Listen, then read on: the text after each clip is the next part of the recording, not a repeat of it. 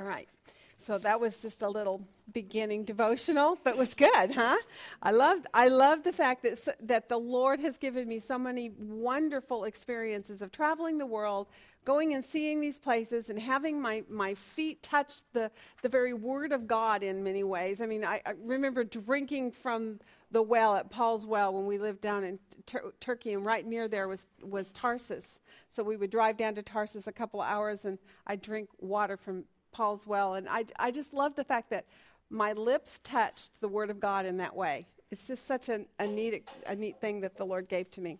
All right, so how was your homework this week? Hard again. Okay, I've already heard complaints, and I know it is hard. And I'm telling you, uh, it, it's kicking my rear end too. I mean, working late into the hour, hours into the day, spending hours and hours on this. Um, but I, I'm going to re- restate stay high. Remember, you are looking at the forest, not the trees. Okay? What, what, uh, what I am seeing in the book of Ezekiel that God's desire for us is to see, yes, it's kind of like what we did with Matthew. Yes, you need to see that all these things are going on. There are actual events which make them historical. There are true to life things that were taking place. There are some things because we're Gentile minded we don't get, we don't fully understand.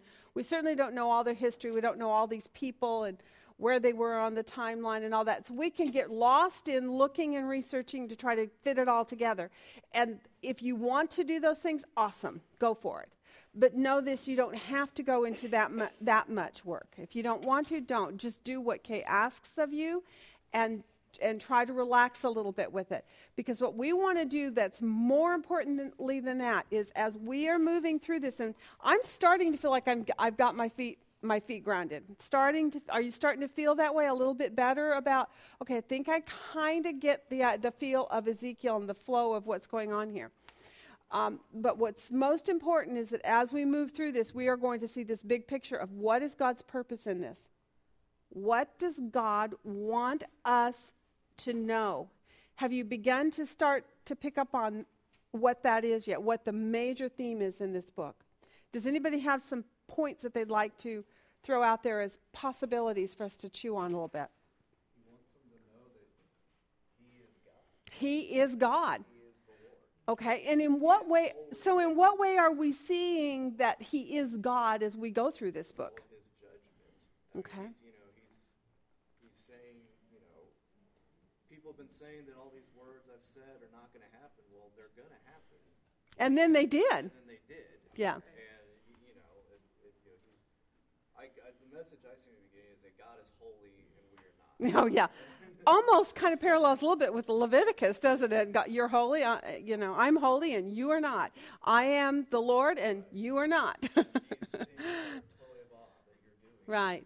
So we do we do see that key repeated phrase in here of of and then you will know that I am the Lord, right?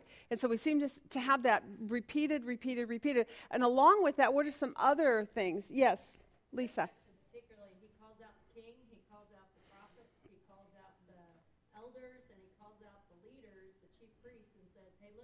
Mm-hmm. No matter what you think, I'm still God. Right? Mm-hmm. You're supposed to be leading my people.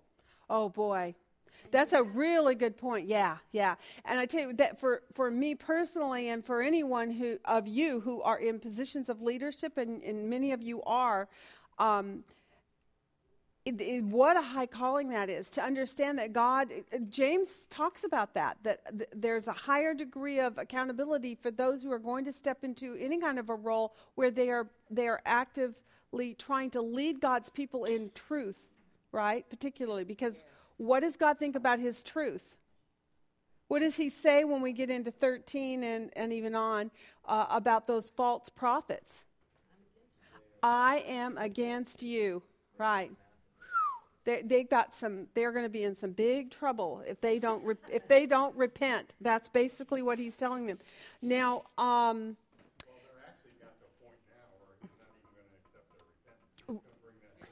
well i think what you know why because yes what what does he say okay as we i gave you guys a review of themes piece of paper there okay to kind of show you what's going on with the flow of thought here um, you're going to see that in the I used one font setting to show you con- the first three chapters show us context setting, right? They show it introduces us to sev- all the major characters. Israel it introduces us to God and his titles. It introduces us to Ezekiel and what his role is, right? So that gives us our context. It also gives us our historical time frame as to when these things are occurring. Then it moves in, starting in 4 through 7, to his first vision.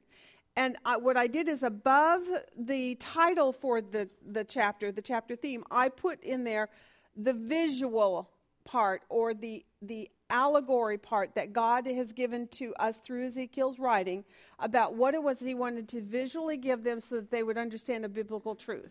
So the biblical truth is your theme title that I've done in the, in the darker, bolder lettering. So, for instance, I, the visualization in chapter 4 was, it, was that there was a brick that was before Ezekiel's face, remember, and it was inscribed with Jerusalem, and and he was uh, with the name of uh, Jerusalem, and so then in that visualization was the truth that there was going to be a besieging and a banishment for Jerusalem, that God was setting His face against Jerusalem, right? All right, so you can see as you follow through in this, this idea then that there's judgment of Jerusalem in, in the sight of the nations. That that was visually done with the with the sword cut head. Does anybody understand about the sword cut head of a priest? Why is that a problem? And what is the message there? Just so you know the history on that one. Yeah, when we remember when we did our, our Leviticus study about one of the rules about the priests was do not cut their hair. They're not allowed to use a razor upon their upon their face or their head, right? And what was the idea then of using a sword in that? What was symbolic about that sword as opposed to a razor? Yeah, what is it? And what is a sword? What is a sword used for? Warfare, right?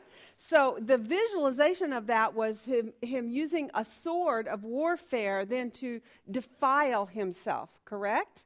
Because he was defiling himself as a priest by doing this, yes? Okay, so humiliation, humiliation, humiliation, and defilement, right? So then look at the title. Jerusalem is going to be judged where? in the sight of the nation. In the sight of the nations. Would you say that's humiliating? Would you say that would be a defilement of their land and of their holy places when this occurs? So there's your visualization and there's your reality. So that's why he gave them that visual of the sword shaven head because it's defilement, it, it's total humiliation, and that's what he wanted Israel to understand was going to happen to them. Okay?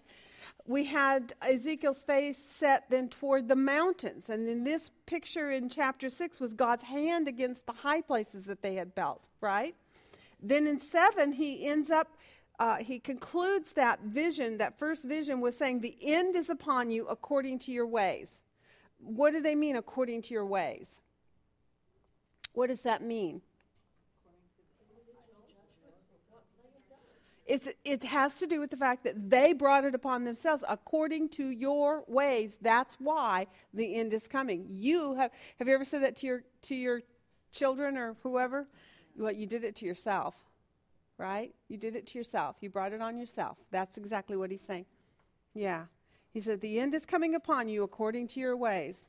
Okay, then comes chapter 8, starts uh, the second vision. Now, I don't know where the second vision ends yet because we, we're still moving along and I don't know for sure. But I know it starts in chapter 8.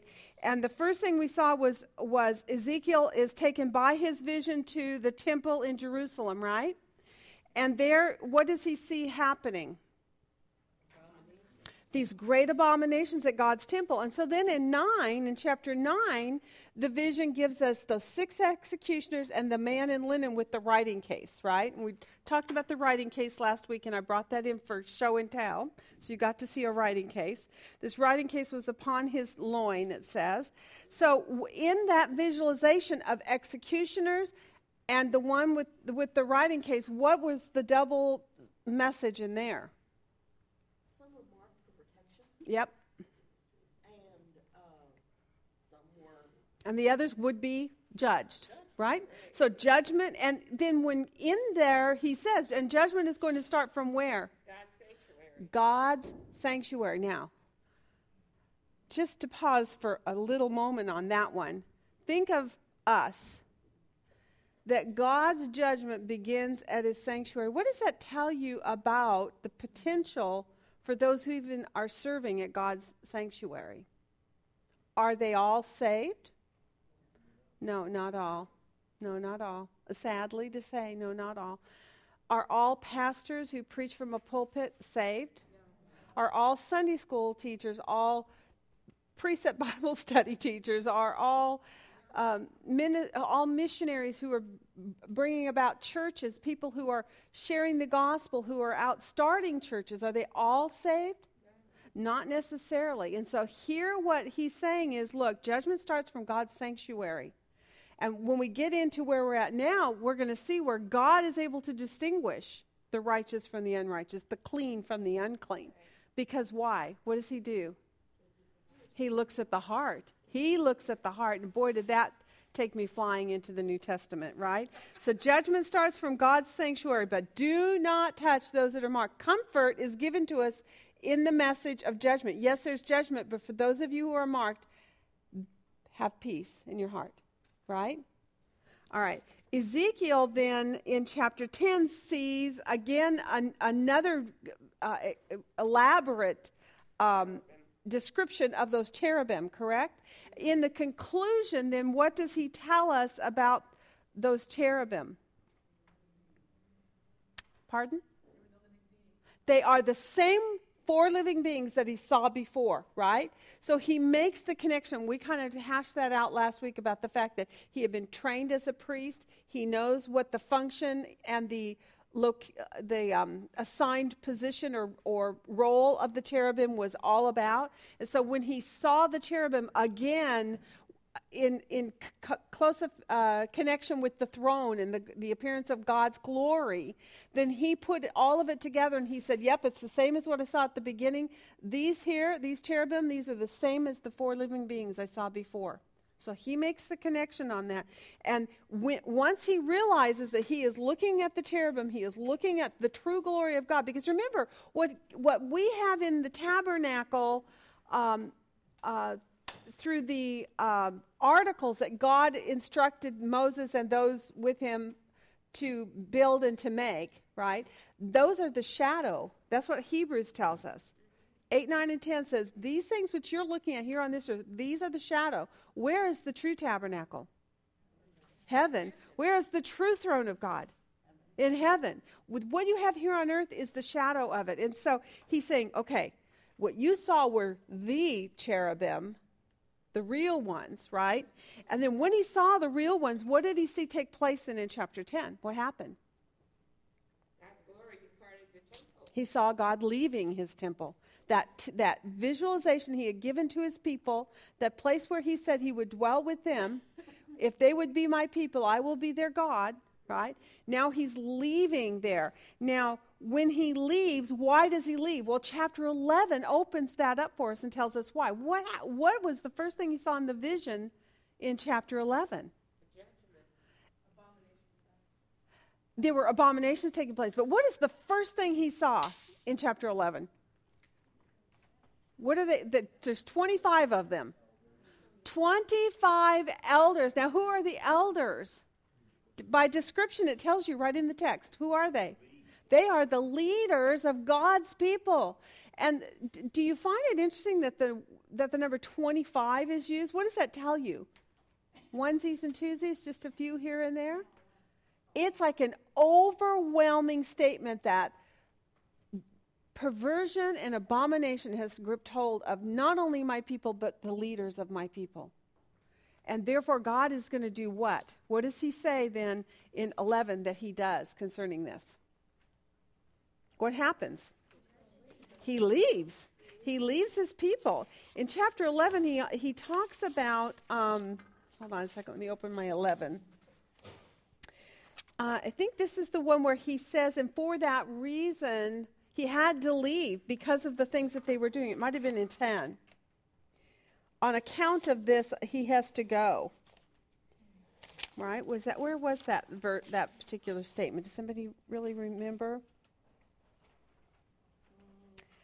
Um, there was he he literally says he has to go because of their abominations.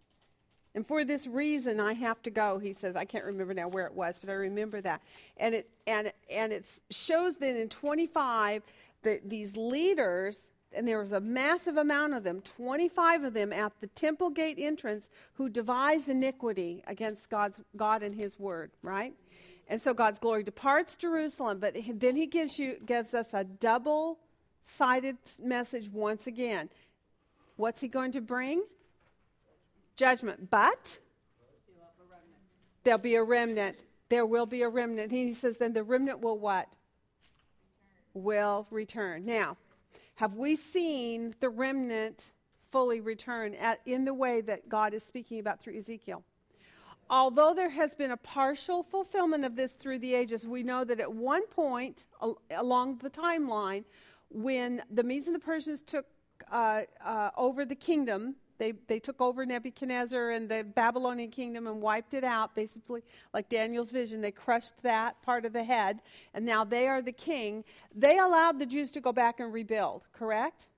But have they fully done all the things that we are seeing God is saying that one day they will do as his people? They will wipe out these, these false idols. They will fully be his people. They will walk in his ways. He will be their God. I mean, we don't see that yet fully for Israel, do we? So, although God has had through history partial fulfillments of this, what we can also say is that what is there yet to come?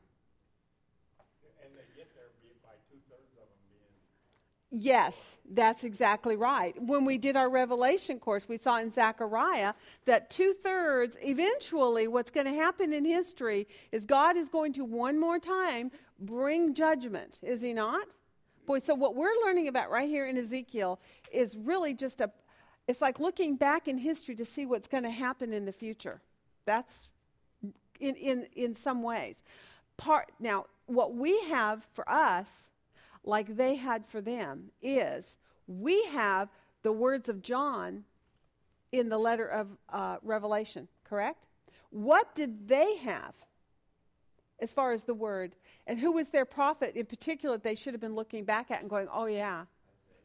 Well, there was Isaiah first and Jeremiah specifically. When did Jeremiah uh, teach and pro- um, prophesy? What was his time frame? Yeah, while all this was going down, just before they began these these three sieges, and into until just after the time when the temple falls. If you have a Bible that has a um, a visualization, and I know Kay has a might be in our appendix. She has a uh, chart. Yes, it is. It's right here. On page 223 in your app- appendix, if you've still got it there, this is the danger of these little charts. You pull them out and you stick them in where your homework is, and then you forget to put them back in your appendix, and then you're in trouble. But if you have this, you can take a look at this and you can see where Jeremiah falls in relationship to what's, go, uh, what's going on historically at that time. They had the words of Jeremiah, just like you and I have the words of John, right? And what we've seen in, in this week and what we're going to begin to look through right now is what were the people's response to the word of God that was given to them? What God said, Thus saith the Lord, right? This is what I will do, he says. And did they believe? Did Israel believe that God was going to do what he said he d- was going to do? No, they did not. And so, therefore, they were not retaining the standard of sound doctrine. They weren't loving God's word and accepting it fully. That what he said he would do, he will, he will do. And that's what we're looking at this week in our, in our lessons. So, whew, good review. Hmm? Okay, yeah. Yay. Now we're on board and we're ready to move forward. Okay, so let's start. Let's start with chapter 12, and I'm going to do a couple of different things this morning. Last week, I exclusively hung, hung on the idea of taking you through each of the uh, keywords and finding our themes of each of our paragraphs, right? So this week, what I want to do, at least for right now, is in chapter 12, I want to look just at the major events, identifying the major parts of this vision or parts of of uh, God's prophetic word, the imageries that God brings up to him. And I want to identify those and then look for the, the truth, the biblical truth, the message that God was giving to these people. So in chapter 12, let's start there. The first thing is he tells Ezekiel that, that he has to do certain things. And when he tells him to do these certain things in verse 6, what does he say he is, that he is going to be for Israel? A sign. He's going to be a sign. A sign to the house of Israel.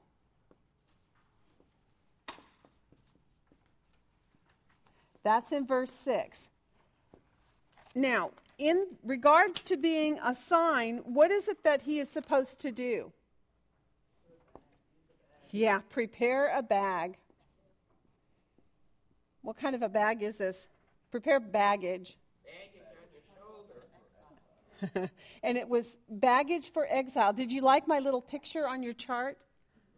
The little guy with his luggage. Okay. He's preparing his baggage for exile in, in verse 3, it says. And then he's in verse um, 4, what does he tell him to do? Uh huh. And? And then he's to, to do what, though? Yes, he's going to go out by night. He's going to go out in their sight. They're going to watch. He's supposed to dig a hole dig a hole and then go out in, at, in the evening in their sight. So he's to dig a hole. That's interesting because when we went in and saw how that actually worked itself out historically, we see, wow, God's word is true, right? Dig a hole and go out at evening. Interesting, huh? There's a clock in their sight so that they can see him, correct? Because he is to be their sign and I'm going to put on here my little clock. Are you marking your time references with your little clock? Uh, good job. I'm so proud to hear that. Okay, because those are really uh, important. It, particularly in historical records or time, when there's when there's timing of sequence of events those things are super important. In this case it simply identifies the fact that he gave a specific time of day that certain things were going to happen. And then when we went in to see the reality of them uh, through the recorded record of, of god's biblical record then we saw that god was exactly right on with what he said was going to happen. Digging a hole and going out at evening right now, he gives us some insight about this thing. He calls this vision what? There's an, a word introduced to us. In verse 10, I think it is. Let me see if I can find a burden. Did anybody look that word up? He said, um, whoops, wrong page. Here it is. Where is the word burden? I put verse 10. Verse 10. Oh, that's why. It's on the next page. Chapter 11, verse 10. There it is. You will fall by the sword. I will judge you to the border of Israel, so you will know that I am the Lord. That's not it. Oh, chapter 12. No wonder. Thank you. 12, 10. Then say, thank you so much, you guys, helping me. This chapter 12 he says, um, Say to them, Thus says the Lord, this burden concerns the prince in Jerusalem as well as all the house of Israel who are in it. So, did anybody look up the word burden? No, yes, I did. I have to, are you telling me I have to? So I have to look up my notes. Is that what you're telling me? Now I have. I was sure somebody would have looked that one up. Where is my? You know what? I don't think I even printed it out. The burden. It means the prophecy, it means the heavy word, it means um, that which has to be carried. Okay, which I think is very interesting the idea of him carrying luggage out and the idea that he has a burden to carry. Now, why would this be a heavy word or a or a something that would be difficult to carry? Yeah, what's hard and what's big? Yeah, the the message itself, right? How is this a heavy burden to Ezekiel before the people? What was the message God gave Ezekiel when he appointed him to be this watchman and this prophet to Israel? He said, don't worry about what they say to you and such because Yeah. He said some basically he was letting him know back back in chapter 3 that sometimes you're going to bring to them a message they don't like to hear. And for you Ezekiel that's going to be a heavy burden because you, they're not always going to like you very much. I looked at the covering the eyes, and it's a sign of mourning. Yes, it can be a sign of mourning, or it can also be other things. Like one, of, there were lots of things on that idea. The, the, the further imagery that's produced, that's given to us in that vision about him covering his face. Did anybody else, besides the idea of mourning, did they see? Did you see any other insights on that? wasn't the king of Israel blinded? He was. Yes, he was later. That's exactly right. Now, if a ki- think about yes, Susan. I was going to say, kind of a picture of Israel saying, I will not see. They have eyes, but they do not see. They have ears, but they do not That's interesting too. Also, think about it in reality. Who is it that is going to have this blindfold or this thing over his face? Who is it? Well, in the vision, he's, t- he's given a title. What's he called?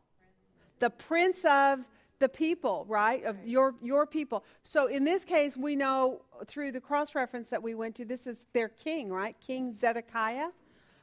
What would you say about l- let's just make it practical. What if would you say if you saw President Obama covering his head and sneaking by night and sneaking between the walls to exit the White House? Whatever's happening is really bad. Yeah. Really bad and he's and he's embarrassed. He doesn't want to be seen, he doesn't want to be identified. He wants to sneak out, right? How how, how contrast that to where you see him standing at the podium in front of the press and shoulders high and head up and speaking with great authority. Do you see the contrast in that? So here we have in this imagery through this vision him cloaking himself and covering his head and sneaking out by night like a like a worm, you know? Yeah. So in this vision, it's saying that Israel is going to be exactly because guess what? Their their supreme authority, the prince of their people, is sneaking out and leaving them, basically, right? Leaving them stranded. So here he, we see the sign. that We see that uh, the prophecy or vision and vision is called a burden. And this is in 1110, right?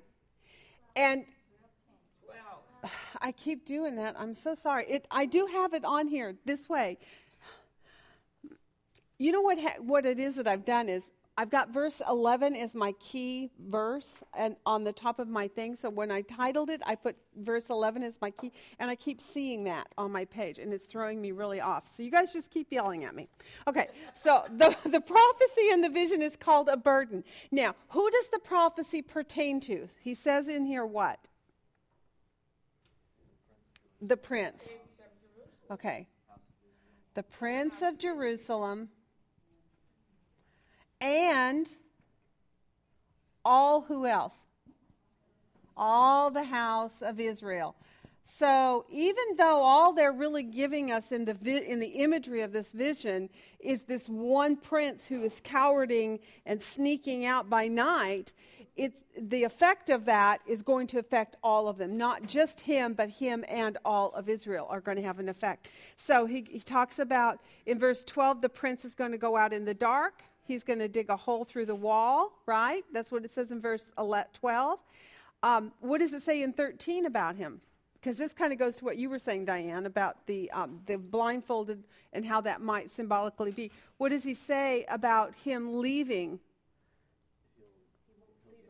He's not going to see the land, exactly. And he said, even though he's going to be taken into Babylon, what? He will never see Babylon. Isn't that interesting? And th- it also gives one last tidbit about him in verse 13. What's going to happen to him there in, in Babylon? He's going to die there. So, eh, so then the next part of the vision imagery is about eating and drinking, right? Okay, so the next one it's about eat he's to eat bread and drink water, doing what? Mm-hmm. oh, and quivering and so forth, right? And when he says that, what does that tell you? Fear. The idea of quivering in horror tells you fear. There's going to be something horrible that happens that causes them to have to eat their bread and to drink their water in quivering, right? Um, in verse 19, what does it say? They will eat their bread with anxiety, and their land will be what? What's going to happen to their land? Interesting. Stripped of its fullness. What is that talking about? What is the fullness that they were that they had had had for years? The land was blessed. Yes, there you go. Yielded its fullness to them. Yeah. Now because of their sin, Right. So obey me and I will bless, and your land will be fruitful. Your, your wombs will be fu- fruitful. Your cattle will be fruitful. Your crops will be fruitful. There's the fullness. And so he says, your, their land now will be stripped of its fullness. Why? On, on account of the violence of all who live in it. Whoa. So he's literally, he is telling him through this, is this is what's going to happen. You're going to eat your bread and drink your water in quivering, and I'm going to strip you of all the things that I blessed you with because of your violence, because of your, your abominations, because of your iniquities, correct? Now, we went to cross references. This was fun this is my husband said last night he said that was my favorite part of the lesson was going through the cross references because there he got to see how god actually did what he said he was going to do through this this vision. Now remember this vision is taking place and it's ju- it's prior to the fall isn't it? It's prior to god doing and fulfilling everything. Uh, although in actuality these things had actually already been said even prior to Ezekiel, they've been said through Jeremiah. Yet now Jeremiah is reiterating and he's saying to them, okay, this is it. God is going to do this now, right? And so we go to uh, Jeremiah 20, uh, 52, verses 1 through 16, and what actually happened. And I'm not going to write it down on here, it'll be on your chart, but tell me what actually does happen according to what you saw in the, that Jeremiah passage. Do you have your passage available? Yeah, yeah, there you go. In essence, that was good, James. In a nutshell, just what he said was going to happen, right? Did you find it uh, uncanny almost that uh, literally line by line, each thing that was said through the imagery and through the words of the prophet, every single one of them happened? And then in the reality, you're going, oh, I see right? I see what happened. He talks about um, the anger of the Lord came about uh, in Jerusalem and Judah until he cast them out from his presence. So then in verse 4, it tells you the context setting back to Nebuchadnezzar, that he's the one who does this, right? He says, Nebuchadnezzar did what to the city of Jerusalem? He put a siege against it, right? And when he did that, he cut, what did he cut off? Once he built a siege around the wall of Jerusalem, he cut off what from them? All their food, all their water, all their supplies, and basically was doing what? Starving them out. So now, when you go back to seeing the idea of eating bread and drinking water and quivering, there's the reality, right? Then he says, um, they then um, that the king does something. What does the king do as as things become really desperate? The food's gone, the water is scarce. They're they're terrified, they're surrounded. So now what does the king and by the way, all of his army who's supposed to be protecting him? Yeah. By night. Did you know that's why I marked that at evening part because by night they literally dug a hole under the wall and they all are escaping, which I think is just horrific to think that the king and all of his army and they're leaving the people. It's, what do you call that about the ship? You know, the captain of the ship is supposed to go down with the ship. No, not this guy. He's escaping in the in the, the middle of the night, cloaked, right? With his head covered and his face covered so that people couldn't see him and recognize him. He was sneaking out, right? Yep, and then he gets caught. So then what happens once he's caught? Yes. Yes. So in verses 9, 10, and 11, it talks about how they bound him, how they slaughtered all the princes of Judah, and then they did what to Zedekiah? They gouged out his eyes. They blinded him. And so there's the fulfillment of the fact that he's going to go into captivity into Babylon, but what will he never see? He'll never see Babylon. Why? His eyes were cut were were cut out. That's exactly right. So, and then in the conclusion of what we see in verses 13, um, what does King Nebuchadnezzar then do? Burns down the house Lord. What had happened in the chapters just previous to this one? They, yeah, but but what had happened concerning the glory of the Lord in his house? He had left he left and he said i'm leaving because of your abominations because of your great iniquities. And he departed the the first he departed the temple in one chapter then in the next chapter he departs jerusalem and he leaves them for their judgment. And now this judgment falls upon him and nebuchadnezzar comes in and destroys and burns the house of the lord and all the houses of jerusalem. Huh in all the houses, and, and even every large house he burned with fire. He broke down all the walls around Jerusalem. That's one of the things about Jerusalem. If you go there for a visit, is there's the only thing that was left standing at that time in in um, after that destruction was a retaining wall, not the wall to you know we talk about the wailing wall. That wailing wall is not of the temple. The temple was totally destroyed. It's the retaining wall that was around the city. And that's where they go now to do their worshiping and praying and so forth. That's so it was part of that retaining wall that was around the outside to hold basically to you know when he when they rebuilt the temple that second time not the first time but the second time when they went in the second time and they destroy, they destroyed it which was in 70 AD um, they had Herod had built up the Temple Mount area. He brought in soil and built it up, and he built a retaining wall around it. And that's what's le- that is what is all that is left of that original, actually the second temple, not the first, but that's all that's left of that second temple is a retaining wall, and that's where we see them today. When you look at that, you can go, well, but that's not the temple. That's the retaining wall of the city. Okay. All right, just a little tidbit side side note on that. All right, now, um, all right, so what we see then when we looked at Jeremiah 52 was literally word by word, God's word exactly fulfilled, right? Exact fulfillment of all God said. Right? Then we could have gone into Second Kings as well. Remember last week I had mentioned this verse in Second Kings 25. I actually had taken you to one that was a little bit further where remember they were talking about and I'm going to judge you to the borders, right? If you keep if you go into Second Kings 25 and if you keep reading on that, you see where where Israel is pushed out and pushed out and then the people are all, taken basically all the way to the borders and then exiled into out of the land, right? So you see the fulfillment of that. Also, if you wanted to look at it in Jeremiah, you can also look at it in 2 Kings 25. So there's a second record of that. Okay? All right. Now, previously, um, God's word through Jeremiah, right? Let's see here. Let, let me just put this on here as I'm not sure how I should do that. House sign.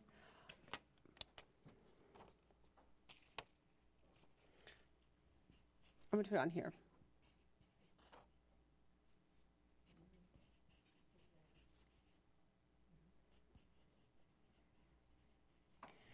Kay asked you to look at this Jeremiah 29, 1 through uh, 14, right? In 29, 1 to 14.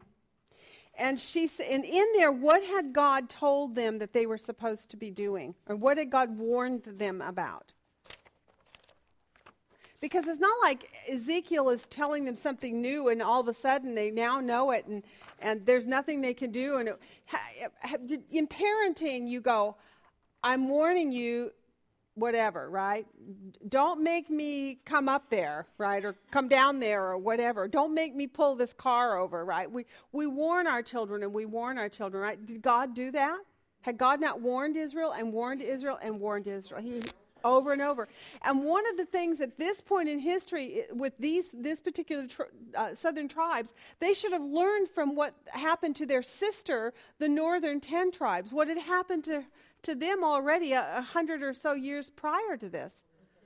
They had already been gone into Assyrian captivity and t- been taken off the land for them. They had already gone into their captivity 120 or 30, I can't remember how many years it is, quite a few hundred years, it's 100 or more years ago.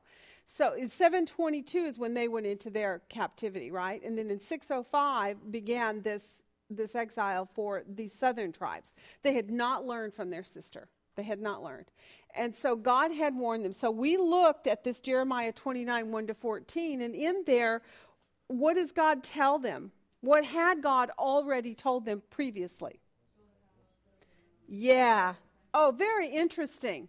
He said to them, um, Go to Babylon and settle there, basically, right? In verses 4 to 6 of that passage, right? He also warned them about what? About people who are going to come and say something different. What did he tell them? There are going to be false prophets that are going to come and try to deceive you. Don't listen to them, right? When they come to you and say to you, Oh, no, no, no, don't worry. Remember, we're in covenant with God. God's a good God, He's a loving God. You know, He wants good for you, He wants you to be happy, right? Is that not familiar? Yes, God.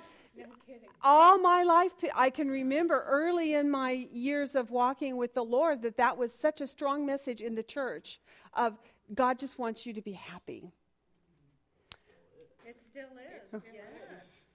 True. Fortunately, we're not in a church that just gives that message. But yes, there are many churches to this day who still are all about prosperity and happiness, right, for the Christian believer. And that's all they s- me, me, me, me. That's right. Yes. Yeah, people have mixed up uh, God's word. Jesus told us, told us he wanted us to be full of his joy. But then people think, oh, that means I should have a great life and be happy. Right. Right. And quite honestly, what does God desire above you being happy? He wants obedience. He wants you to be holy.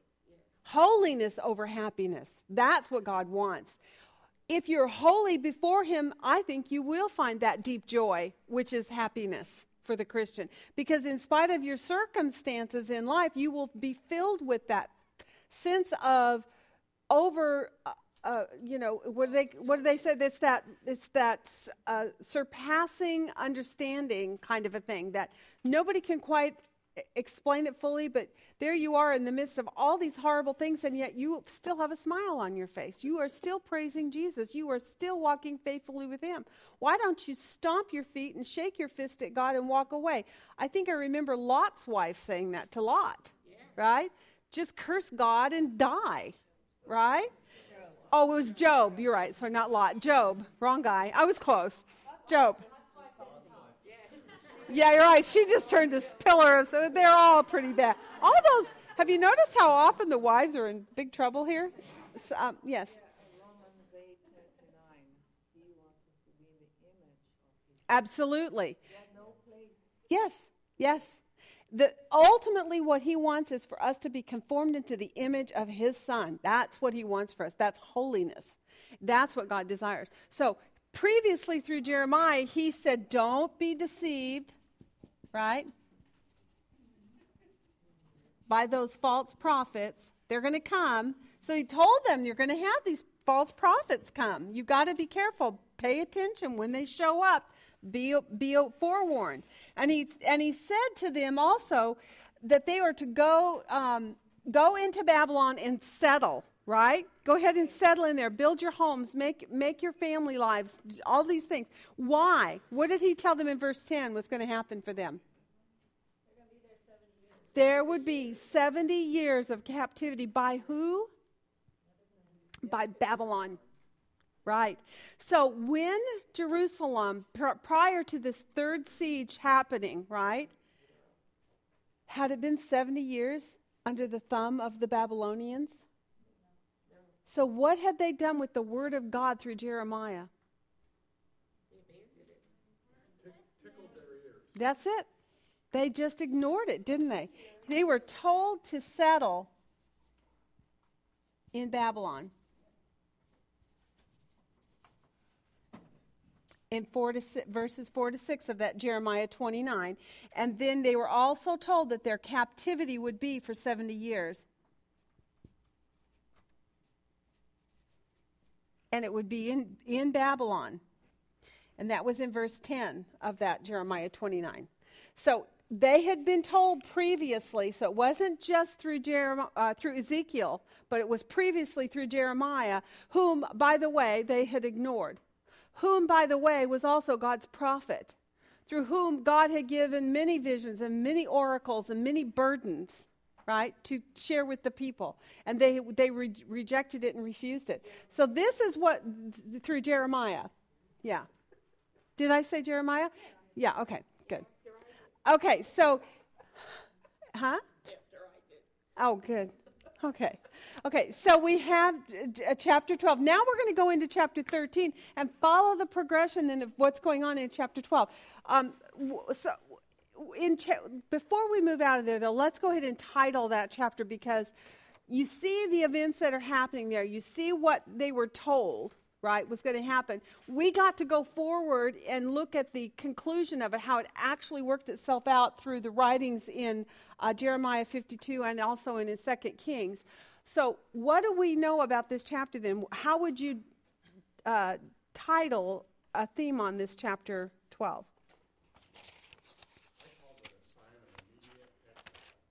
okay. Immediate exile. No more delay was the phrase, right? No more delay. What's going to happen? Exile and my word will be performed. That's another really good possibility for, for a title on that. No longer delay, my word will be performed. I like that one too. Or and no longer delay, exile and captivity, right, for these people.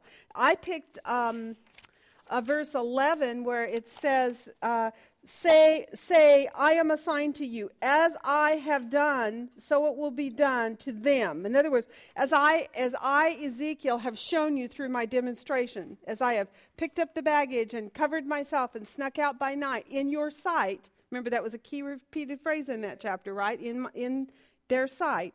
He says, As I have done, so it will be done to them, them Israel, and they will go into exile, into captivity.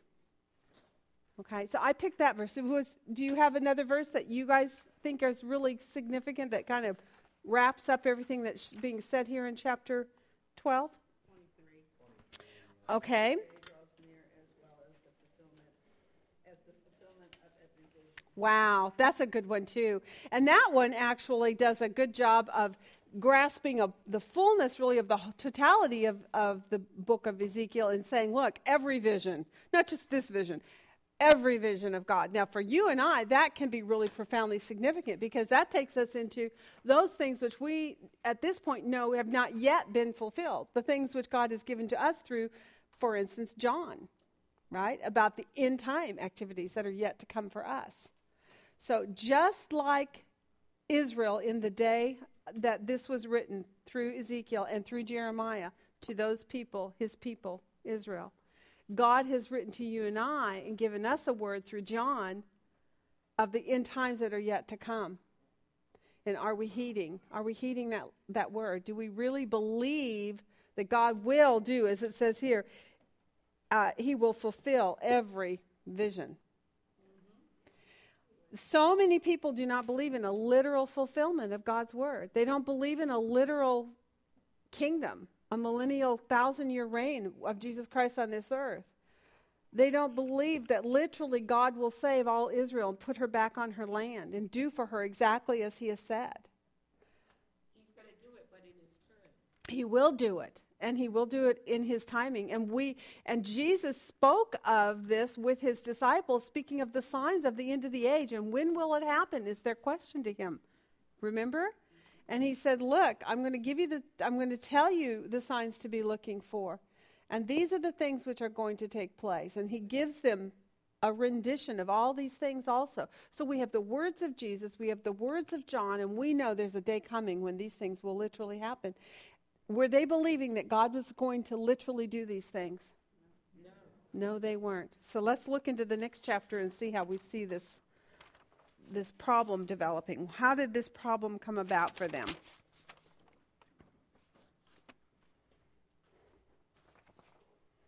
Okay, so we're in chapter 13 now. There's a major player here in chapter 13, and who are they? The prophets. And what is the ultimate message to those prophets? Whoa. Verse 3. Whoa. I don't know if you marked that word whoa or not. This only mentioned twice in here, but it, there are significant point mar- marker points in here. Uh, verse 3 Thus says the Lord God, whoa. Whoa. Okay, now you see woe used in uh, the Revelation through John as well. Whoa, whoa, whoa. There were three major woes in the unfolding of God's end of the age plan, right? The next woe, if you've not marked it, I want you to mark it right now. It's in verse 18. And it says, and again, he, he, prelu- he precludes it beforehand. He says, Thus says the Lord God, woe. Okay, so you see that twice. Those are both key markers. And they introduce to us these false prophets, doesn't it? He says, Woe to. Yes, that's another key word. So our key word here on the prophets, let's let's just kind of make a little list. It's one of the things she asked us to, to look at is what do you learn about the false prophets here in chapter 13 because would you say that it would be important for you and I to kind of know about the character and the workings of the false prophet? Oh, yeah. Do you think it's changed in any way from the days of, of Ezekiel to today? No. Do you think their, their character, their motivation, their inspiration in any way has changed? No. Not really. The times have changed, but it's the same old story, right? Same old song. That's right. They don't change. Okay. So what do we know about the about these false prophets? What does it tell us? They're foolish. Okay. Foolish. And they're following their own spirit. And they have seen nothing. Their own inspiration, it says. Isn't that interesting? Their own inspiration in verse 2. Uh, they follow their own spirit.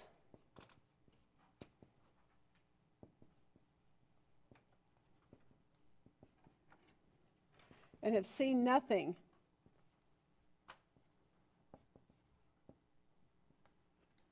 In verse 3. Now, this is really interesting because now we have a little, um, a little pictorial thing that an imagery statement that's given to us in verse 4. How, what does he compare their prophets to in verse 4? Uh-huh. Did you see my little fox on your chart? there's your little fox. He says, Your prophets, in, this is in verse 4, your prophets have been, have been like foxes among ruins. Okay, have been. The word like gives us the, the understanding that he's giving us imagery, right? Like foxes among. I love the fact that God uh, uses the language that we, uh, that we can understand. The words like like are those little key trigger words that tells us that he's not saying they are foxes. He's saying this is the imagery i want you to understand that they are like. So what do we know about foxes? Did anybody do a word study or did anybody do some research in your commentaries about the foxes? What would what would be their understanding? Yeah.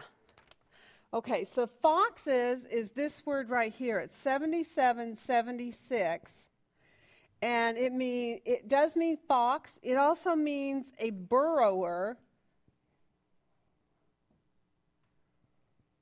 If I can spell that, burrow or a jackal. Whoop, A L. Jackal. Boy, that's pretty bad. I think that's right. Oh, or a jackal. Now, I'm not going to write the rest of this out, but you and I, let's just discuss this. What do we know about a fox among ruins? And what are they talking about among ruins? Where would that be theoretically if you're thinking of it in the world? Where, where, where are the ruins? Where are ruins?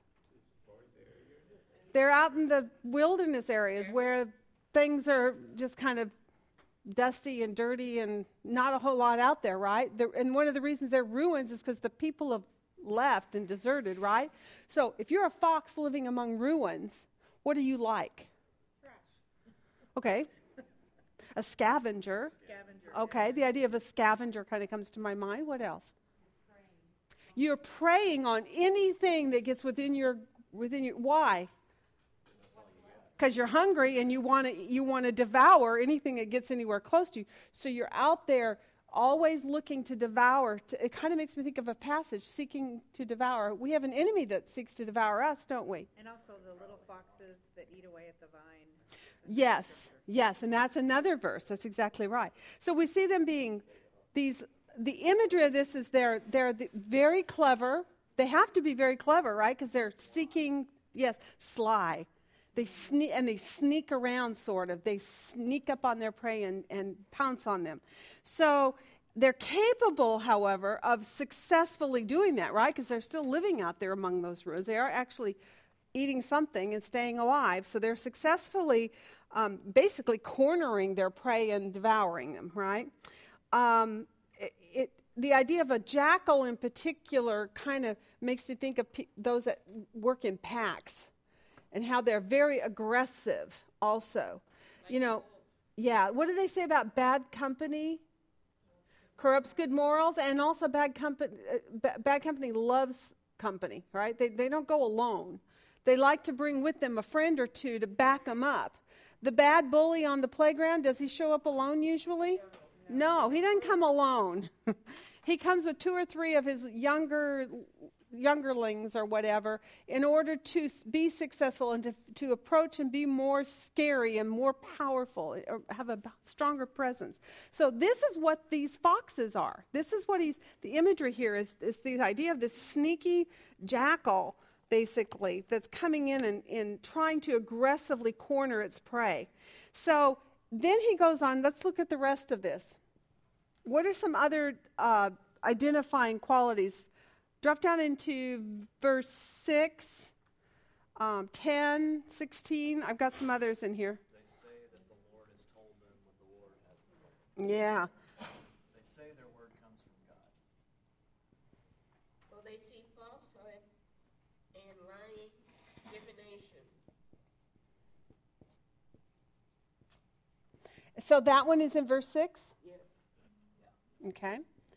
All right. And, the, and you're right. They see falsehood. This is one I think is quite interesting, by the way.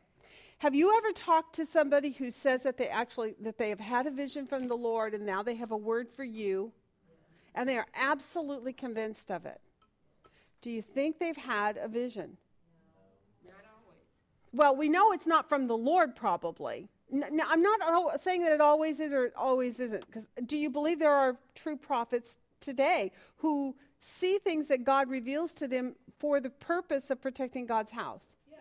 Absolutely. So there is a appropriate use of those same spiritual gifts and those same spiritual um, encounters that, that we can still have with God today. So what was true then is, can be still be true today. But what it has to do is line up with the Word of God that is already written and recorded, right? That's already canonized for us. Yes.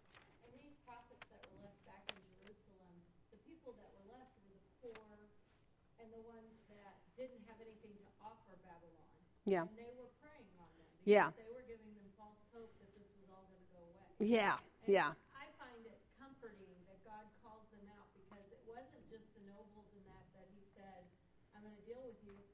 He still looked after the ones that were left. Mhm. Yeah, That's right. He both judged and, and or protected, depending upon, right? Yeah. So we, we, they say that they see falsehood. So they're seeing something, but it's false. That's, that was my point. They, they are seeing something, you know. Sometimes people see things, but you gotta you gotta question: Is this a spirit from the Lord, or is this a spirit that's from the enemy? Uh, in the in First John, it says that we're to discern the spirits as to whether they are from the Lord or not, right? Whether they are true or not. And what is our plumb line by which we know whether they are truly from the Lord or not? It has to line up with the with with what God has already said in His Word, and this is where these men were were saying falsely. Jeremiah Isaiah, previously to that, and others had already stated, Thus saith the Lord. And many of the things that they had said had already proven true, which proved them to be true prophets from God, right? And these things were recorded for them in their, in their written records. They knew what Thus saith the Lord had already been, and now they have false ones who are saying falsehood, and they're contradicting or contradicting what God had already said. But God says you got to test the spirit. There you go. And that's what First John is about. You got to test the spirits to see if they're from the Lord. Verse five, it basically is telling them you were to be building a spiritual wall around the city. You know, you you should be protecting my people spiritually, and you, and you failed to do it. Yes. Yes. In verses 10 and 16, that's ex- he says, They have misled my people, saying, Peace, but what? There is no peace. Had, what did Jeremiah say? Oh, there's going to be peace? Well, it isn't even that. uh, verse five says uh, you didn't build the wall around the house of Israel to stand in the battle. So that's a, you know, I mean, he's not talking about going out there and laying rock. Okay. Well, let's go ahead. Let's go ahead and do that with the. With, let me do it in this one here. Try to pick a different color. I haven't got. Okay. So this is about the false prophets, and now let's look at them. What did? What have the you of this text saying? The you meaning the the Jews who are hearing from these false prophets, what do you do about what you're hearing? You're hearing these false lie and lying divinations from them. They are they say that they're from God, but they're not, right? They follow their own spirit. They're foolish. They're following their own inspiration. And he says about you, what, what have you not done? What he just said is, you have not. You have not gone up into the breaches. Now, what is that talking about? I looked up the word breaches. Did anybody look that up? yeah, it's basically gaps or holes in the wall. It's all it means. It's pretty obvious. And he says also of them, nor did you what? Yeah, build the wall around the house of Israel. Now, why would they have done that? Or why should they have done that? Did God tell them go out and build the wall around Israel? No. He hadn't exactly said that. But what had he told them? Previously through Jeremiah, he said what? What's going to happen to you guys? Your enemy is going to come and besiege your city. What should they have been doing if they had believed that? They should have gone out and built up their wall to protect it, right?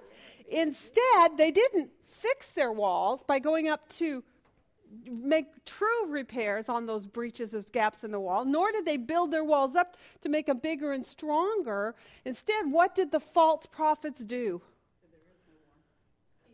Yeah, they were teaching them peace, peace, and they were, but what were they doing to those walls? Whitewashing them. Did you see that? Plastering it over with whitewash. The wall.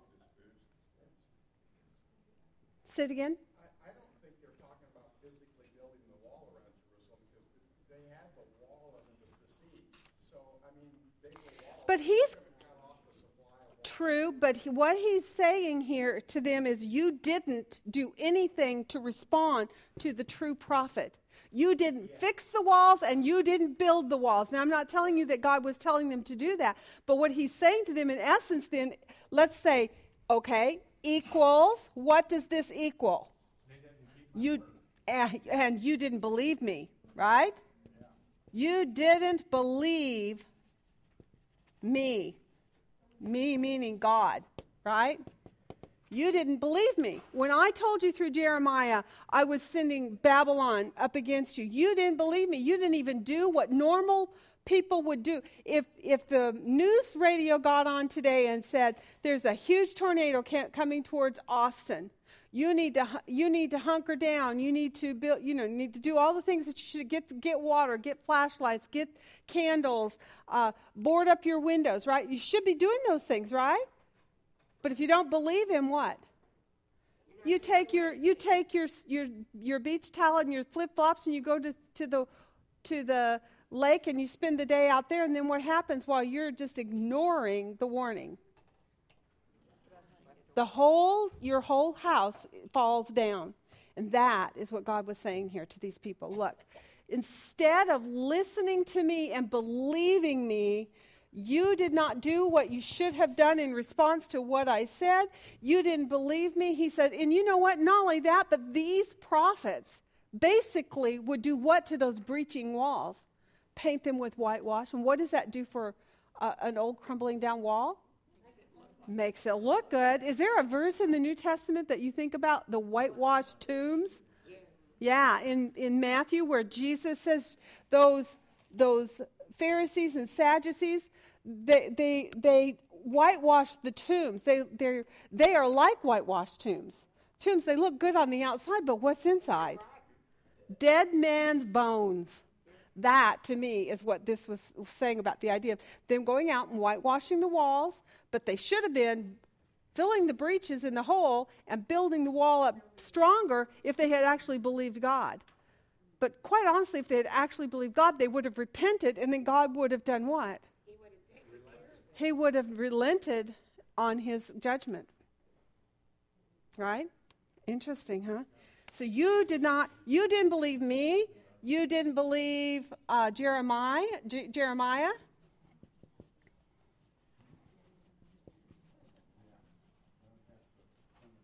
Um, and you allowed yourself to be deceived.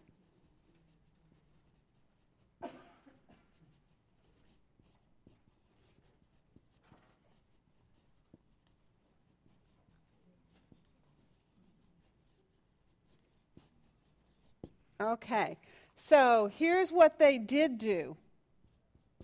You did, you did not, you did not do what you should have did, done. There's a contrast. So here's a nice little contrast statement to what's going on in this particular chapter. You did not do what basically what you should have done. What you, but what you did do is you believed the lies, right? You, you did not believe me. You allowed those false prophets to come in among you. Can you see my writings from the? I know you guys are way back far. You need to move forward. There's a couple of chairs up closer, but um, you will get my chart. So, hallelujah, right? She's going, yay. All right. So, that, get, that takes us through chapter 13. So, then let's move on to chapter. Uh, you know, well, what we ought to do, though, is cover the idea thus saith the Lord. What did the Lord tell them in chapter 13? What do we see about thus says the Lord in chapter uh, 13? Well, he says, I'm against your magic hand. Yeah. They, um, okay.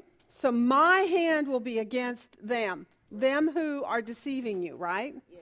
And about those false prophets, what? What's God going to do with them? Wow. They will not enter the land. Interesting because they're already on the land. He's telling them they won't enter the land. So, what is that talking about? They won't survive the exile and come back, and they won't enter into the the true promised land, which would be God's eternal kingdom, right? Yeah. Um, they will not even be written where in verse 9? In the register of, of the house of Israel. Wow do you remember some passages in Revelation where it talks about God blotting their name out of books? Yeah. Right? Yeah. The and if a, when a name is blotted out, what happens to that person in regards to the the inheritance of that land? It's gone. It's gone. They will not be written. When we studied, studied Malachi after we were doing one of our other, I think we were doing um, Revelation, I think, at the time when we did a detour, and we did Malachi. I can't remember the order of it. But in Malachi, we saw the people going back to rebuild after all this had happened and they were on their way coming back. And in there, there was one family that didn't have their registry of their lineage. And what happened? That was the book of Ezra. Ezra. Is that what I said? No. Oh, I said Malachi. Ezra. Ezra. That's correct. Ezra. Thank you. So I'm, co- I'm sorry, Marion. It's old age. it's my brain.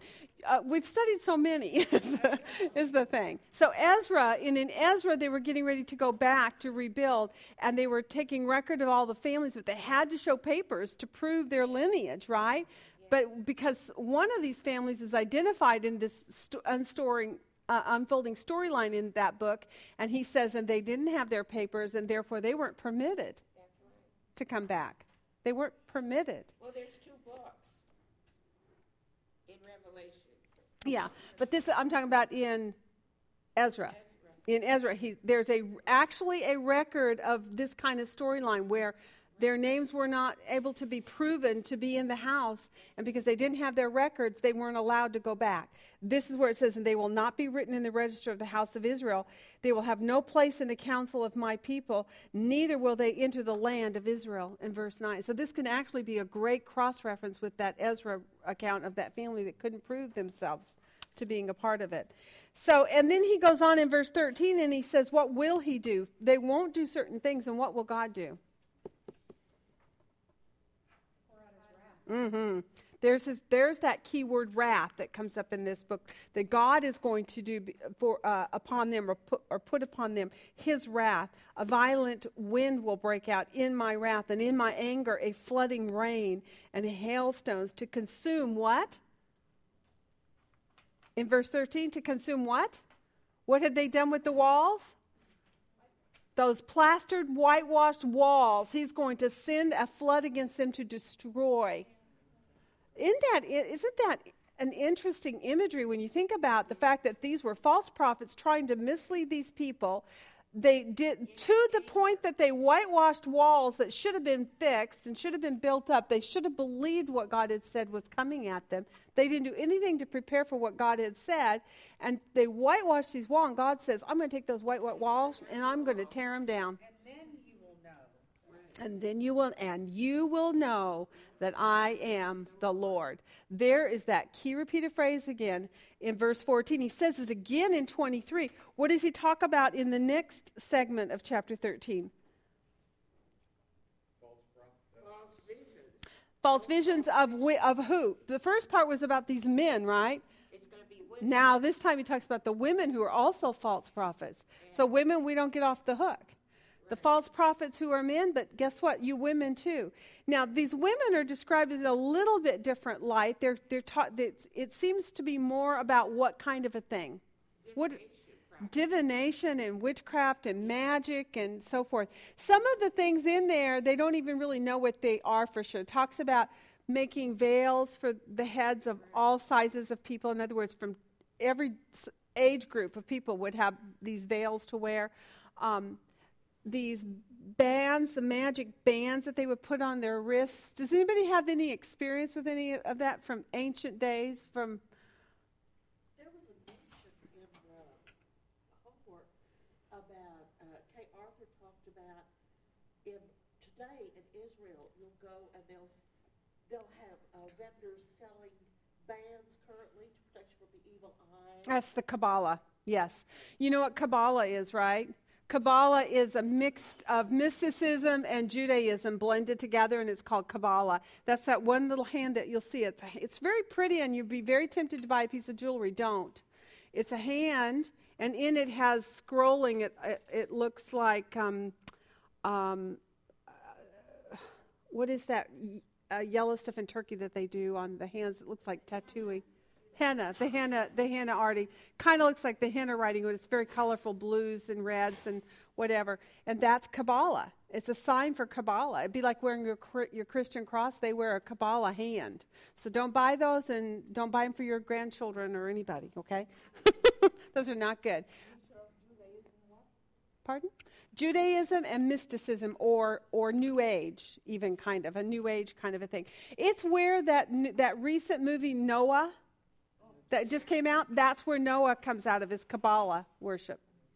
A lot of it's yes out of the Kabbalah and about mysticism. It's it's kind of a blend of two or three things. They've pulled it all together to get that movie.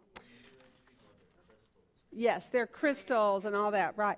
So the women are told they also prophesy from their own inspiration, right? So it's a, a, a, comparative thing.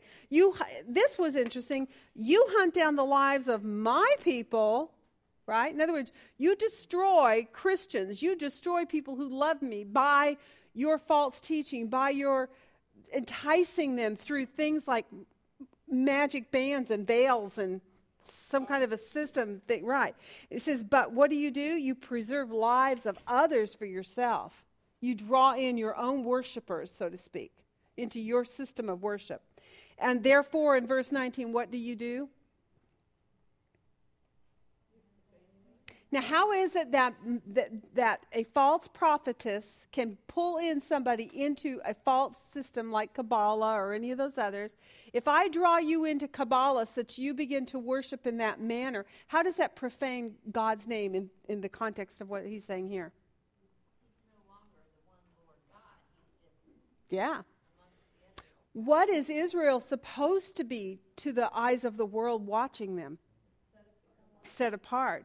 Do you remember? I think it was in the book of James where it talked about um, these things that you do, basically, and the world sees you. It it uh, brings um, it it causes to, it's an abomination, basically, to God's name. It profanes God's name, right? Because people look at you. In other words, if you claim to be a Christian, but you you pull out your Torah Torah, not Torah, what do they call the tarot cards? Thank you. you know those things. Obviously, I know nothing about the tarot cards, and or you read your horoscope, or you um, Play a Ouija board. play a Ouija board. Yeah, any of those kinds of things which would draw you in such a way that you end up uh, being looking like to somebody who's watching you that you're not a Christian. You're walking in the ways of the world. And when you do that, what does God say here? In verse 19, what do you do? You profane my name. Don't think you're off the hook, class. That just because you're not Israel in this ancient history recorded message here, that you don't do these things. If you and I do in any way deny the word, the truth of God's word, we don't stand up for what is true, of what we know is true. We don't have the standard of d- sound doctrine as our plumb line of truth. If you dabble in the things of the world and people look at you and yet, yet you, you claim to be a Christian, you profane God's name. Right. That's what he's saying to us. Yes. And profane means to treat as common. They Yes. have taught him or treated him as common. And that's what was, I, I really believe this is the point of Israel going into exile for us is he set them apart, he made them his, he wanted a relationship with them, and they wanted to be like everybody else. Yes. Yes. They wanted the specialness, Yes. but they wanted Right. like all the other nations. It's interesting to me how they want to do both. It's like it's not like they destroyed God's temple themselves and just moved on. They didn't just deny God and move on so that at least there was a clear cut. I mean, to me, it's better if a person says, No, I'm not a Christian. I can work with that. What's worse is when someone says, Oh, no, I'm a Christian, but they're living with their boyfriend, they're cheating on their taxes, they're treating their family members horribly. They every other word out of their mouth is bad, you know, or false. You know, I, I hear people cursing, I hear, hear people maligning one another and gossiping and being mean spirited. And I think, and you're calling yourself a Christian. This is far worse than the man who says, Oh, no, I don't believe in God, and then does those things. At least you can clearly define. But Israel was saying they belonged to God, but they weren't living it. You know, you have to ask them what their definition of a Christian is. Yes, yes. And don't you think that's what God is doing here? He's saying, Look, you've got these false prophets. I told you what was true. And through Jeremiah, many of his things had already come to, to truthfulness. So they had the standard of sound doctrine, but they weren't listening to it and they weren't, they weren't following it. Yes? I'm trying to find it, but maybe somebody knows where it is. In Deuteronomy somewhere, isn't there a test of prophets that Moses gives? Probably. I mean, it's it has to come true. Yes. We actually saw that in one of our homework verses. Yeah, uh, let me. I'll look for that one, James, and I, will bet it was in our homework cuz I um I don't remember, but I do remember that it had to come true and I saw that just this just this week. Okay, so that takes us and now let's we've only got 10 minutes, but this last chapter, wow. This one preaches. We could have an entire week of sermons on just this one last chapter, chapter 14. I loved chapter 14. In particular, I just want to jump to the end so that we don't miss it. Okay? In particular, verses 21 to 23 of chapter 14. So we know chapter 13's title is Woe to the False Prophets, right? Ver- and, and in 13. And then 14, at the end of 14, after all the insight that we get there, we end up saying about what do we see about who the Lord is and about what he's going to do in, in those last verses. Send his four severe judgments against Jerusalem. Yes. Okay, so we famine and a wild beast Yes. Oh. Okay, so we know that's what he's going to do, but what do you see in those verses where, where there's a key word comfort? Did you see it? He says it twice in verse 22 and in verse 23. There's another couple of key words in 22 that says conduct and actions. Did you see it and mark it? And in 23 he says it again. So when you see the word yet at the at the beginning of verse 22, that's one of those things where it's kind of like a but. Okay? And you can do use it as a contrast. And so here he's saying, "Yes, I'm going to judge," which is what Marion brought up that verse 21. But or the word yet, yet what? What's the word of comfort that we have at the close of this? There will be the remnant. Yet, behold, survivors will be left in the land. And, and what is going to happen to you and me, and to, in this case, anyone who would survive this? When they see what?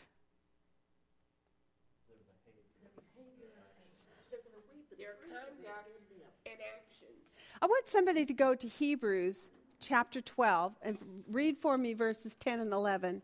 I saw, I mean, when I saw this, man, it just jumped out at me like crazy, and I thought, wow, this is exactly what we, for you and I to really gather from uh, uh, what we're looking at Ezekiel, we need to constantly be going into New Testament application for us, right? We have to see how this applies to you and me today. Because we want to learn the lessons that they did not learn. We want to learn those lessons. So, what does it say in Hebrews 12, 10, and 11? For they disciplined us for a short time as it seemed best to them, but he disciplines us for our good, that we may share his holiness. For the moment, all discipline seems painful rather than pleasant, but rather it yields the peaceful fruit of righteousness to those who have been trained by it. Wow. Okay, so it's saying in there that although discipline at the moment that it's occurring seems painful, right? Would you say that Israel felt pain when God brought famine and plug, uh, plagues and, and sword and so forth against it? Okay, when God did that, that was a discipline from the Lord, was it not? His, his intention was not to utterly destroy his people or his nation. It was to do what? Discipline them, right? Because he says, he says, but look, when this is all said and done, when this is all over, you are going to be comforted. Why? Because what I've done, done in vain. That's right. What I am doing, whatever it is that I do, I, it is not being done in vain. It's going to bear a harvest of righteousness, as it says in Hebrews 12. Discipline produces righteousness for those who will be trained by it. And that's what God was doing right here to Israel at this time. He's saying, Look, you're not going to like this right now, but it's necessary. I am going to purge out the evil. I am going to purge out the iniquities of my people. And when they come back to the land, you're going to see their conduct and you're going to see their actions, and you're going to be comforted at what I did. Isn't that that's pretty shocking? How many of you have been in trials in your life where you know it was the Lord disciplining you because you had really messed up, right? Or you had not dealt with a certain sin in your life. And now God is bringing it down basically on your head, making it impossible to ignore it. Did you enjoy that? No. Was that a lot of fun? Yeah, no, not a lot of fun. yes, Don.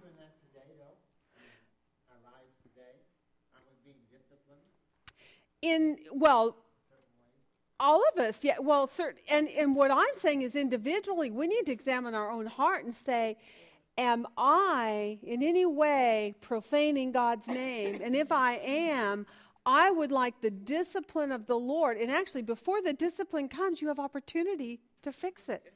God sends his prophet. What has God given to you and I? His written word. We have the word of God right before our faces. And he get and so yeah, so in his word we know the truth about who Jesus is, what he did, why God sent him, what he expects of us, what sanctification is all about for the, the believer. It's not about working for salvation, it's about living out our life in a way that glorifies God the Father, who's supposed to be dwelling within us, rather than profaning. Hmm? He gave us his spirit. Yes, he gave us our spirit so that we could. I will that's what we said back in chapter 10, I think it was, of Ezekiel. He said, in, in the new covenant, which is where you and I are, I will remove your heart of stone and give you a heart of flesh. I will place my spirit within you and cause you to walk in my precepts and statutes. But guess what? If you resist the spirit, if you quench the spirit, as it says in Galatians, then God's discipline, and then Hebrews 12 says, look, no discipline at the time seems pleasant. But if you will be trained by it, it will produce a harvest of righteousness. And that's what God desires from us. And He says, in, in that, you will be comforted. Because when you see the outcome of the conduct and the behavior of the person who's been trained by God and submitted to His discipline in your life, you will be comforted because you will know His word was not in vain. That's, a, that's hard. Would you say that's hard? Very hard. These people did not want to do it. They didn't believe God. They didn't believe Jeremiah. They allowed the false prophets to come and tickle their ears because they liked the whitewashed stones. They didn't want to think that the enemy Babylon was actually coming. I saw. There's a tendency, and some of churches even have gone that way, is, is to uh, ignore the Spirit and try to keep the law under their own strength. Mm-hmm. And they basically fail. As, yes. As, yes. But I mean, there's uh, churches out there that supposedly Christian churches that teach you to lose your salvation, so you right, you better, right, you know, do these things, or right, to, right. I can tell that for me personally, what I never understood was the, the three verb tenses of salvation. And because it wasn't clearly defined for me that there is justification, which is God's work and it's all by grace, and all you do is, is simply believe Him. But what I didn't understand was the verb tense of sanctification, where it says that now that you're in faith, you're in covenant with me, and you have covenant responsibilities to honor me not profane my name before the world. Sanctification is a whole different thing, and that's not earning your salvation. It's not working for salvation. It's living out salvation, right? No, no, no, you're not. You, and you can't earn sanctification. Sanctification is a verb that it's something that occurs as a result of your obedience. And then, of course, glorification is that third verb tense, which we look forward to. Yeah, we're all waiting for that one. Yes. I also think it's important for us to note that when times like this were going on, and we can we can all look and go, "Oh, this would be terrible." There were righteous called among them to walk it out among them with unrighteousness abounding. Can you imagine Ezekiel sitting on your couch at home watching the news right now? No, he'd be horrified. Ezekiel would be just shaking his head, and Jeremiah, he'd be weeping all over everything, you know? yeah, they would. I mean, because of the, the sin that we see in the world going on. I just wanted to make sure that we covered the fact that, you know what? God has a purpose in all of this that he's doing with Israel in these chapters that we are reading here. His ultimate goal is our sanctification and his glory and most importantly his glorification. We talked about this yesterday in sunday school class. What does god really want most of all? His name to be honored. Secondly that you become holy and walk and be like like a child of god is to be. One thing that I noticed, going back to the prophets, prophetesses, hmm yeah. the women it says in 19, that for handfuls of barley and fragments Yes. bread, they were Yeah. doing it. And then in 2 Peter 3, it says, in their greed, they will exploit you. with Yes. false words. that's a good A cross lot of- reference A lot of time, a lot of the false teaching I see today is in the form of like Christian books. Sure. At the bookstore. and they want to sell it yes and so good good point yeah yes exactly exactly. And you've got to measure like i said earlier the standard like i sat in on the top of that hill there in greece. The lady says bring your pot. Whatever message you've heard you bring it to the standard and you lay it into the standard of god's word. Does it fit? If it doesn't what do you do with it? Take it to the refuge pile and you break it. If it does fit, it's useful. You fill it with the wares, you take it to the agora, and you sell it to the masses. Right? All right. So the last one, the last chapter 14, we're out of time, so we're not going to get to go through the whole thing. But in essence, on the whole, what did you see going on in 14? What was God's God doing here? In 1 to 5, what do you what does God see? idols in their hearts. So what do we what does that tell us about God? And he can see in our hearts, right? He examines our hearts. I thought about um, back in Ezekiel 3, too, where he says, Every man is accountable to me, including you, Ezekiel, and you tell them whether they want to hear or not. And each man is responsible for their own, their blood will be on their own head if you tell them and they don't listen. But if you don't tell them, what? Now you're going to be in trouble with me, exactly. And six to eight, what do we see God giving them as his word in reply to those idols on their hearts? He tells them, repent. He says, This is my answer to you. You're going to come to me and inquire of me when you've got idols in your heart. I'm going to tell, tell you, this is my reply repent. Repent of those idols, or I'm going to cut you off, right? Um, in 9 to 11, then he says, what?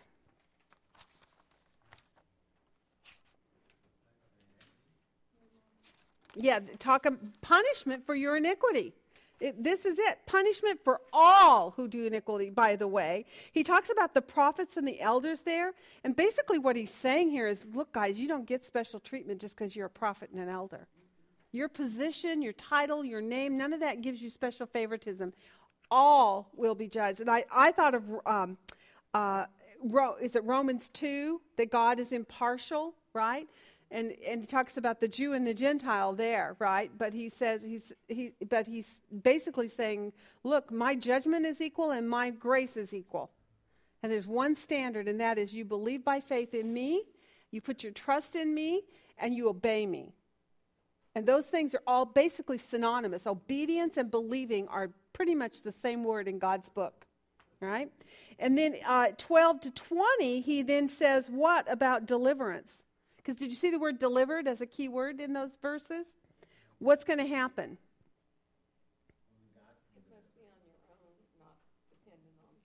That's exactly right. Gave three examples of people that if, if those three people, who, by the way, in the Hebrew mind are very exalted people, surely God would rescue just for the sake of those three, right? And the answer is uh uh no. Those three will be saved, just like the man in linen marked, right? Back in the earlier thing, he says, go and mark those, and those that are marked, do not touch, right? Here he says, each one individually is going to be judged, basically, right? Each will be delivered by their own righteousness. This lines right up again with chapter 3 in Ezekiel's calling that everyone's accountable for their own sin and for their own righteousness. Um, now, this is not talking about earning and having it of yourself. It's just saying God looks at your heart and he knows if you're righteous or you're not, and that's what you'll be judged on, right? And then and then so therefore he concludes then you will be comforted when you see God's actions are not in vain. So what do you think chapter 14 on the whole is about?